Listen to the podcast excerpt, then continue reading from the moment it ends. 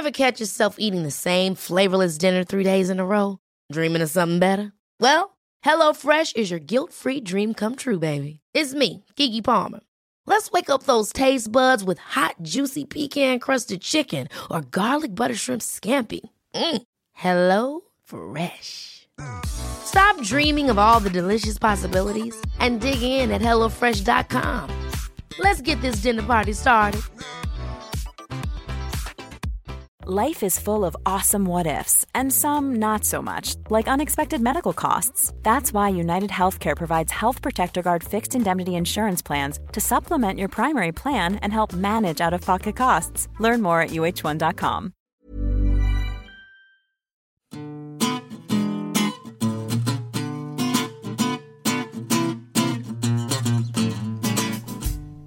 Hello and welcome to a special edition of the New Statesman podcast. Yes, we thought we'd sneak another one in before Christmas. I'm joined by Barbara Speed and Stephen Bush to discuss what else? Star Wars.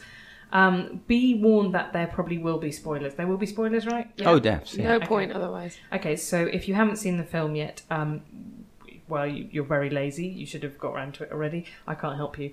Um, Stephen, I'm going to ask you to do something very unfair to start off with, which is give me a score out of 10 for the film. An eight. I'm giving it an eight out of ten. Barbara, would you quibble with that 8? I would probably give it a seven, but then again, I'm not a huge Star Wars fan. But I'd probably give it a seven because I think it was very accessible. So I don't think you had to be a huge fan to love it. Yeah, I mean, I think I would probably, yeah, I would give it somewhere else because as I was watching it, I was thinking this is a very, very well made film. Like, this is doing a lot of heavy lifting, it's bringing a lot of people back in, it's ticking off lots of moments you want to see. You know, everybody in the cinema was very excited to see the Millennium Falcon again, um, you know, very excited to see Han and Leia have a conversation again. But it, that, it, it had so much work to do. I don't know how you feel about this, Stephen. That I felt that that left it. It didn't have any time to do any character work. It left it feeling oddly characterless. Well, I mean, it, it is a part one of a trilogy, and it has all of the limitations that part ones always do. I mean, I think a lot of it lives or dies on how good the the, the next one and the one after that turns out to be, um, because it. It had to do a lot. It had to kind of give us the crowd pleasing sort of. It had to pass the, the baton on. Quite literally, it had you have the passing of the of the Millennium Falcon from Han Solo to to Rey. Uh, it had to introduce the new Core Three, and I suppose arguably it kind of failed at that because Poe Dameron, the the pilot, uh, doesn't really have that many scenes other than Nate giving Finn his name. Yeah, I thought that was a really underusing of Oscar Isaac. So Oscar Isaac is a is a fantastic actor. So he's been in two things that I've seen this year. So Ex Machina, first of all, where he plays a kind of unbearable tech billionaire, really kind of entitled bro, uh, and he looks really great in that. And last year, I think it was the end of last year, was he was in the Coen Brothers Inside Llewyn Davis, which was not a film that I particularly liked per se, but he had to do a part where he had to, you know, sing as well as basically a, you know, Dave Van Ronk. He had to be somebody you could imagine almost making it as a as a singer, and he had to act in, you know, a fairly low key film that was intensely focused on him. And in both of those, he is fantastic. And here he gets two, three decently length, decent length scenes. Really, he gets sort of like he gets one decent scene and then like a bit of a high five, and that's kind of all the legwork that he gets to do. He gets that kind of um, cliffhanger excitement, though, of the, this idea that he, you think he's been dead for the entire film and then he's not. And he, there's a kind of emotional kind of currency in that scene, I suppose. Um, But that's interesting because that's also about how much this film was so weighted by, and you had to read it with the expectation of of knowing, in the sense like you know that these people have signed up for multi-year deals, right? that's yeah. I think that's so.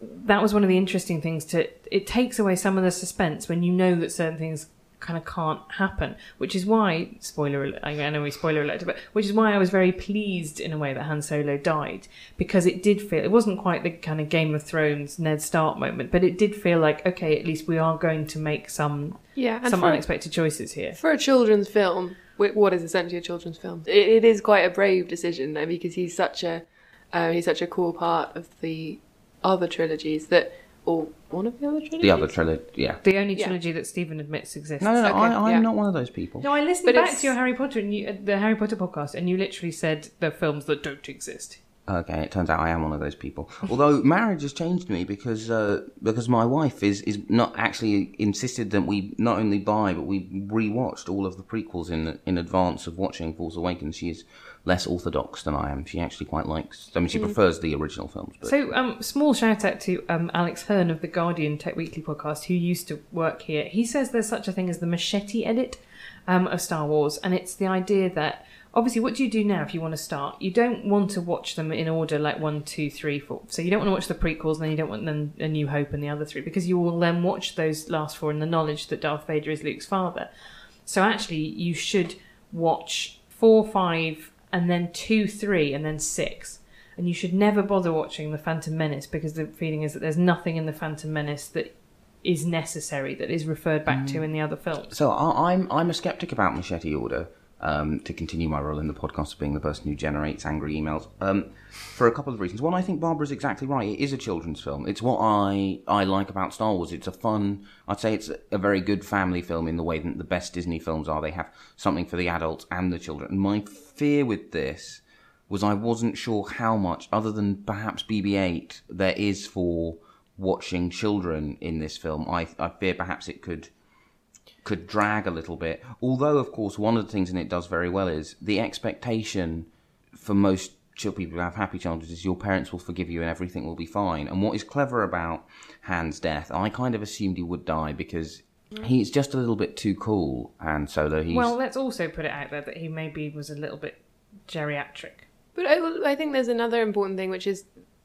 that killing him off kind of demonstrates that they were willing to cut off some of the ties. Because I think the whole film is this weird tension between these new characters and then this constant, constant people popping up who you're meant to recognize. And as someone who's seen the other films, but quite a long time ago, I found that a little bit stressful because you're kind of thinking, do I need to know who these people are? Like, um, and I think that that is an interesting move because it shows that the importance is now on those children, though that younger generation who we're introduced to, to for the first time. But my problem with that, with, with Han's death, was that I didn't feel that there was Uh, that I had enough time to sort of really be upset about it. Hmm. And I guess I, I've spent talking to people who were much more moved by it because they had already came to it much more invested in the relationship. But it was kind of it happened in the middle of a right. You know, unlike the uh, get, tell me if I'm wrong, but the scene between Luke and Vader is basically the end of the film, isn't it? That kind of climactic scene. It is properly used as a Oh, yeah. revelation and a climax. Whereas this kind of happened like, and Chewie went like, "Rawr," fired his bowcaster, and then they kind of had to keep moving on with the with the rescue. And then there's one moment where Leia kind of looks sad in the control room, but you there there isn't it isn't kind of used as the emotional apex of the Yeah, film. it's not Dumbledore's death, which it kind of should have been. But it's also it, it, it's about it's a given I think about the level of emotional weight as Obi Wan Kenobi's death in in in A New Hope.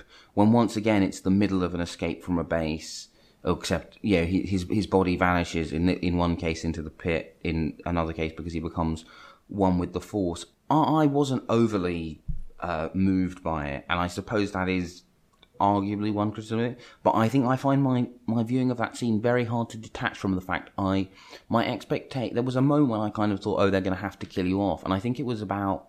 It was basically almost immediately after he'd been introduced, and he's running around shooting the Rathtars, the weird ET alien things, and I just thought the sort of giant squid thing. the giant squid things, and it's just like, but you can't have this character around overshadowing Yeah, the other ones. he's- and he's stealing all the oxygen. which doesn't really fit with the whole kind of vibe of this film. I would say. Yeah, I think that was the problem. Is that he was just too. He was walking away with every scene, and you were kind of like, "Oh, can't we just have a scene about the old roguish Hmm. sea dog kind of going around doing stuff?" Um, from a sort of feminist perspective, Barbara, how did you feel about Rey? Because people are getting very, very excited, much as they did when Mad Max came out Hmm. Yeah. earlier, about the fact that you've now got a female action hero. I think it's important, and I, I mean, I don't see that they could have done anything else. I mean, um, one of our colleagues was pointing out that the three casting agents on this film were apparently all women, um, which does, I think, show through. It does sort of bludgeon you with its alleged feminism. So she, from the very first scene, she won't be touched by. Yeah, don't um, take- get rid of man. my She hand. won't be helped. She does mechanics. She's a bit weird and geeky. And although those things are obvious, I just I do think they work. Um, and especially again, it's for a younger audience. They need things to be spelled out for them. And I think from that point of view, she's quite a good heroine. And she's a bit sulky. She's not kind of charming and smiley. I think, and I think like- that's good. I yeah. think the thing I, might, I like most about her is that she's self-reliant. I mean, I know mm. she's very passive in this film because sort of things are happening to her, but she, you get the sense that you know, even if her family never came back, she would carry on eking out that really difficult existence. You know, she's Yeah. not, she's unlike Padme or unlike you know Leia originally, she's not a, a princess. Mm. She is, And you I- know, She does have the problem of Star Wars protagonist so far that because so much of the plot happens to her, she has less sort of depth to her. But you know, she does also get to chop up Adam from Girls. And But she doesn't have to make a defining choice, does she? Mm. She's sort of at the moment we haven't really seen. It. So Finn has had a moment mm. where he has had he has made a choice. You know, he chooses not to fire his weapon. He chooses not to kill. Well, isn't her chooses- defining choice not to sell BB-8? But does she know what BB-8 is at that moment, or does she think, well, maybe this droid will be more useful to me than I the, think she's the just money? empathetic, isn't she? So she's. I think because also there's this underlying thing in Star Wars, isn't there, where your the way they interact with the robots kind of shows how nice they are. Whether fact, they the- give them agency and allow them to be. yeah, there's a of people like screenwriting they thing are. called "Save the Cat," where if you want people to like your protagonist, you make them save a cat. Yeah, in and the- so she the did, scene. yeah. So she saves the droid, I guess. Yeah. Um, but she also makes a decision to go with them, and it's very clear that she does decide to do that because she has very strong reasons for wanting to stay. And I think that the conversation where she kind of barters with Han Solo about this job, because he, he kind of is is an old sexist and then is convinced by her because she's good with a wrench or whatever. Um, and that's quite a nice a nice interplay of the kind of the old world of the other films and then this new kind of feisty female character, which does again I think work quite well. Um, and Rey and Finn, uh, actually, I think, do they not have the an identical character arc in the the Finn's sort of moment when we realise that he's you know heroes when he doesn't join in with shooting the villagers at the beginning, and then raises when she doesn't sell BB-8 and she you know she um, stops him being scrapped for parts. And then they are both given an opportunity to be heroic again, which they run away from. So Finn wants to escape to the outer rim, and then changes uh, his mind, uh, and then obviously tries uh, to fight uh, um, Kylo Ren. But we kind of know right from the beginning that he is going to get owned. He is just not anywhere near his equal, um, and but he kind of redeems himself with that heroic act. Rey, the lightsaber, calls to her. She runs away from it, and then she comes back to defend her friend Finn um, from this this big scary villain, and she doesn't just uh, try; she succeeds in beating him off. Yes, because he's injured, and you assume he'll come back having completed his training and be more powerful and scary in the next one. But it's um, they have the same, I would say, the same arc. Um, but that might be because I'm already becoming like a, a Finn Rey shipper. and that's no bad thing to be. The other thing I think I'd probably give a shout out to um, is the special effects in this film, which I know that they did a lot of them with models rather than CGI, and I think you can really tell because you don't get that kind of totally weightless. These aren't, you know, you the things. For example, the um, what the kind of new cantina that has the kind of look of a temple about it. That looks really great and solid, and when that's destroyed, you actually you, you really feel that that's. And I think the new weapon looks really great although I've had many conversations at home about how you can't like how many suns can there be? What is the if it's a planet and they drain the sun? What is it orbiting? there's yeah, there's been a lot of quite tragic conversations about physics that have eventually devolved to like it's magic space, it's space magic. Um, uh, one one other question I want to ask, which is, who do you think Rey is? Can we make predictions that we can look back on in a couple of years' time and go like, oh, imagine if, uh, what it was like before we found out that Rey was Chewbacca's daughter?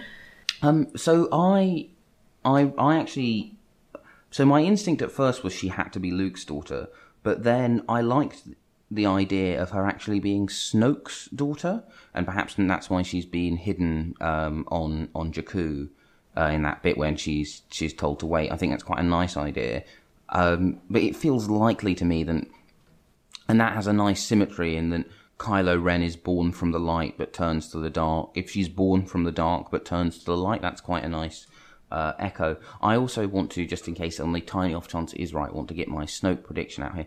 I I, I hope, partly because I thought the special effect was a bit pants, um, that it turns out that Snoke is actually a Wizard of Oz style figure, and he doesn't really look like this this large, terrifying hologram, and then the the reality is actually something much less impressive. Uh, I think that would be quite interesting. I sort of wish he ends up looking like Michael Portillo on Great Continental Railway Journeys in just a pair of great coloured slacks. And then he was like, I was never going to get taken seriously in the evil villain business in these slacks. Um, I do think there was actually that the, the reference to him. He looked a bit Voldemorty to me, And there was a problem that Kylo Ren, with the he- the dark hair and the long sort of frock coat, looked very Severus Snapey. So this is the other internet fan theory that's going around: is the idea that is Kylo Ren an undercover agent, and actually he's been playing a kind of double game. Well, also, I my theory of Rey ties into this in a way I haven't seen elsewhere yet. Um, so I assumed all the way through that she was Luke's daughter, and just for some reason thought this had been explained, and then was told this was actually a wild theory. Um, but part of this is that when Kylo Ren is talking about going to Jakku to get her to get the droid back, he kind of sets this weird challenge where he says, "Go in there unarmed," and then someone says to him something like, "Don't let your personal things affect your decision making. And then he clearly knows who she is. There's another reference to him knowing who she is. And then he says, This girl who, when he meets her, he says, This girl who I've heard so much about. So I think he knows that she's his cousin and tr- has been trying to protect her in some way. Because to say go into this planet without any weapons is kind of a bizarre challenge to set. It doesn't make any sense unless he is trying to protect someone there. And when he hears that they met a girl with a ship on Jakku, he's like, a girl? He clearly knows who the girl the girl is. So there's clearly And also, I think he would have said something to his overlord if it was his daughter. That There is doesn't another quite theory as well, which is that Skywalker functions in the same way as Snow does in Game of Thrones. So it's your generic name for an illegitimate child. So that's why, you know, if you don't know who your parents are, you just get Skywalker as a surname. But it's really interesting, obviously, because I was. but, but his uncle, aunt and uncle are called Lars and Beru are also uh, Are they also Skywalkers? they are also Skywalkers, and Anakin is a Skywalker. But then, did Anakin know who his parents were?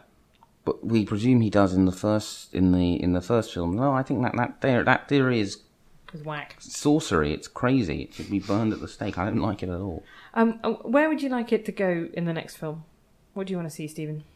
Um, I think. I mean, one, I would like Rey to get together with either Finn, or I would like Finn to get together with Poe Dameron. I thought they had a nice kind of like Top Gunny style vibe. You know that bit when they see each other again, they pat each other on the arm. Um, uh, I would love mostly. I would love that for how much like the actual conniptions that would cause across. just the explosion of. I mean, the explosion of anger from a certain type of Star Yeah, Wars fan would be able to power the west coast of America from the angry like. But also would- the fact, like, presuming there's going to be so much shipping of them already, there's going to be so much slash fics. So it's going to be that would be that would usher in like the nerd apocalypse, basically. Like Gamergate would look like a sort of minor, you know, tiff over breakfast. Um, I think I would like the lightsaber fights to be a bit better. That was, I know it's just something kind of. But they were kind of they were amateurs. That was kind of the point. He mm. couldn't be very good because she couldn't be good because she'd never done it before. So presumably, if, if kind of training comes into it in the next films, Yeah. that will be they will be better. I would like. I thought the space. I thought the space fights were good, but I did think that the space it was too much a rerun of the air conditioning duct in the Death Star. So I think I would like to see, you know, given that the the references to them were, you know, things like the Dam Busters and World War Two dogfights. You know, there are lots of other kind of great things that you could you could do with that. So I think a, a good a good space fight is good. Uh, like maybe an ice planet. We yeah, kind of did have an ice planet, I guess, but What do you think? Um, I really like all the sort of dynasty stuff that's almost a bit Harry Potter esque. That obviously it came before Harry Potter, but um, all, the the idea that all these things are kind of buried in history and then they kind of pop up again and everything's related. I kind of like that side of it. Um, so I wouldn't. It, I think it would be kind of disappointing if Rey was just random.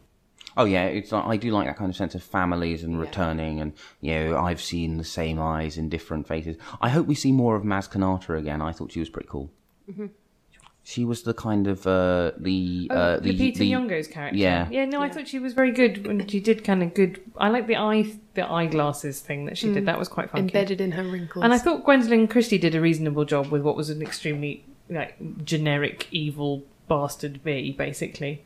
And I presume it's she's coming back. Yeah, Kathleen Kennedy has said she's coming back, and I think, I mean, oh, oh, actually, I think one of my favourite villain dynamics, which I think very few of the reviews seem to have touched on, is the kind of gentle, um, kind of kvetching at each other between General Hux. Is it Hux? Someone will email to correct me. Um, Is that Domhnall Gleeson's character? Domhnall Gleeson's character and uh, and Adam from Girls playing an even bigger villain than he does as Adam from Girls. Boom, boom, boom, boom. Uh, yeah, I just love their kind of sort of gentle negging of one another. So that wonderful bit when Yeah. he's like, "My troops aren't aren't trained in hide and seek." Well, what are they trained in? Treason. It's just like it was just the kind of wonderful, like kind of this, you know, like they're slightly Statler and Waldorf of the dark side thing. I did enjoy the smashing up of stuff when um, Adam got angry. You're just going to refer to him as Adam Guffin Girls. yeah, well, it's much easier for me. That's more my I'm more the target demographic for that. Um, but, but and that that's kind of the best counter actually to the argument that he's this kind of double crossing super villain that he just literally acts can't out. keep his temper with even tiny things that have gone wrong. So I think that the kind of adolescent gone way off the rails is a slightly more convincing. You've just made me Yeah. think that maybe there'll be a bit like where he's like sitting with his helmet on, like strumming a guitar on his bed in the next one. I don't want any dinner, Mum. But that is I'm based. not hungry. Okay, I'm going to ask you the, a difficult question to finish, which is: Is it your favourite film of the year? Now that we are at the end of the year, I think of its genre. I think of the kind of of the films that I'll watch again when I just want something. Then when I've yeah, then I want something easy. that I can watch after dinner. Then I'll just like leave feeling quite cheery and like oh the goodies win. I think it's probably the best film in that genre. I thought it was comfortably better than Avengers two or Ant Man of any of that genre of film. And I think probably the best film. It feels a bit churlish to compare it to The Lobster because The Lobster was very good, but I, I, I wouldn't say say you know when I got home, oh I've had a hard day. Should we watch The Lobster again? Yeah, Like, it's hard to compare, isn't yeah. it? Yeah. Um, but I think that, I mean, to me, I've been told this is rubbish, but to me, uh, this seemed quite influenced by the Hunger Games. Um, and I think the sort of way the young characters were played were quite derivative of that, which is a good thing because I think the Hunger Games did really redefine kind of young adult films. And I think that maybe I think the Hunger Games is slightly better just because it allows itself to be darker than well, some of the Hunger Games. some of the Hunger. The, I, I mean, so the, last- original. yeah, the final one I think was. Okay, because I yeah, I, I think it's difficult to make it. I think you can probably only compare like with like, but mm. I think I would put it above Ant Man, below the last Star Trek. But then I am, Oh, that is a terrible opinion. but it's got Benedict Cumberbatch in it. But it's an appalling. It's got film. Benedict Cumberbatch turned up to eleven. They made him slightly bigger. It also literally has that bit where, like, the J.J. Abrams turns to the audience and goes, "I have utter contempt for you." When Alice Eve just takes off her clothes for no reason, which is basically he might as well hold a card up, going, "Hey, fanboys, I know what you like. You don't like plot. You like women. Go away." And he's just no. Into Darkness is terrible. It's a terrible film. Okay. Oh, Days of Future Past, which was also this year, another really good, uh, fun escapist film. Uh, I think possibly it would be a close tussle between Force Awakens and Days of Future Past. What about uh, Live Die Repeat slash Edge of Tomorrow, which I'm not sure if that came out this year or if I just watched it on Netflix this year. The Tom Cruise film with the repeating time. No, I just I, I have no memories of Live Die Repeat. Oh, did um Oh, did in that case, it um the. Wes Anderson Ever catch yourself eating the same flavorless dinner three days in a row? Dreaming of something better? Well, HelloFresh is your guilt-free dream come true, baby. It's me, Keke Palmer. Let's wake up those taste buds with hot, juicy pecan-crusted chicken or garlic butter shrimp scampi. Mm. Hello Fresh. Stop dreaming of all the delicious possibilities and dig in at HelloFresh.com. Let's get this dinner party started.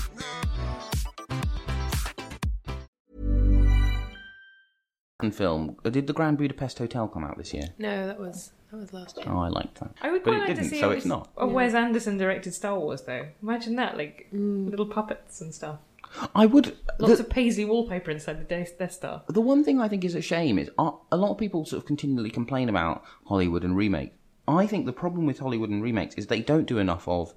Let's see what Wes Anderson does with Star Wars. Let's see what. um So we've seen so many Spider Mans, but they've all been the same Spider Man. I would love to Martin see. Scorsese's Spider Man. But uh, yeah, I, w- I would love to see what someone who mainly makes teen films. Yeah, I, yeah, I'd love to see a John Green script treatment of of the Amazing Spider-Man. I think that would be quite. Yeah, we do it with music, but films are so expensive Yeah. that those games are. yeah, like two hundred million dollars is a lot to go.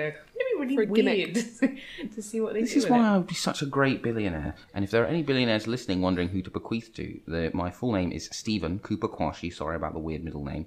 Bush, and uh, just care of the New Statesman. Any bequest you want to make to me? Um, I think probably to finish that we should like instead of theme music, shouldn't we have the shouldn't we do the Barbara the Barbara song? Should we think? Yeah. To, are we going to do it to the Imperial March or to Yeah, the to Star the Wars Imperial theme? March. Okay. So thank you uh, for listening, everybody. Happy Christmas and uh, Merry 2016. Ba ba ba ba ba, speed, ba, Barbara speed.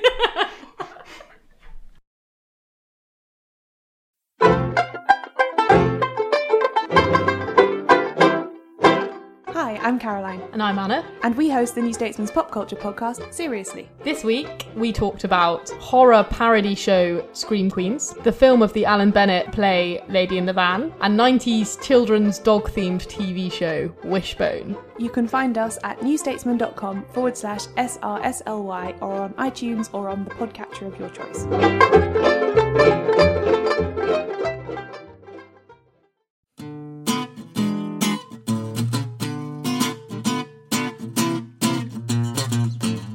You've been listening to the New Statesman podcast presented by me, Helen Lewis, and produced by Anna Leszkiewicz. You can find us every week at newstatesman.com forward slash podcast or on iTunes. Our theme music is Devil with the Devil by the Underscore Orchestra, licensed under Creative Commons.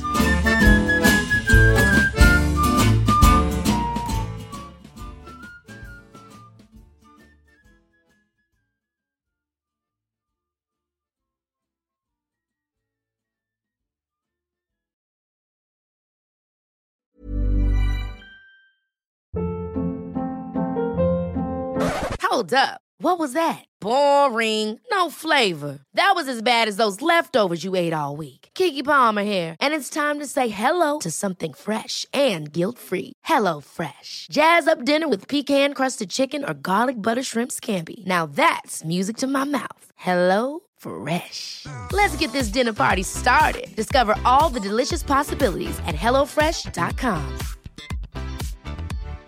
When you make decisions for your company, you look for the no brainers. And if you have a lot of mailing to do, stamps.com is the ultimate no brainer. It streamlines your processes to make your business more efficient, which makes you less busy. Mail checks, invoices, legal documents, and everything you need to keep your business running with stamps.com. Seamlessly connect with every major marketplace and shopping cart. Schedule package pickups and see your cheapest and fastest shipping options from different carriers with rates up to 89% off USPS and UPS rates. And with the stamps.com mobile app, you can take care of mailing and shipping wherever you are. Make the same no-brainer decision as over 1 million other businesses with stamps.com. Sign up with code program for a 4-week trial plus free postage and a free digital scale. No long-term commitments or contracts.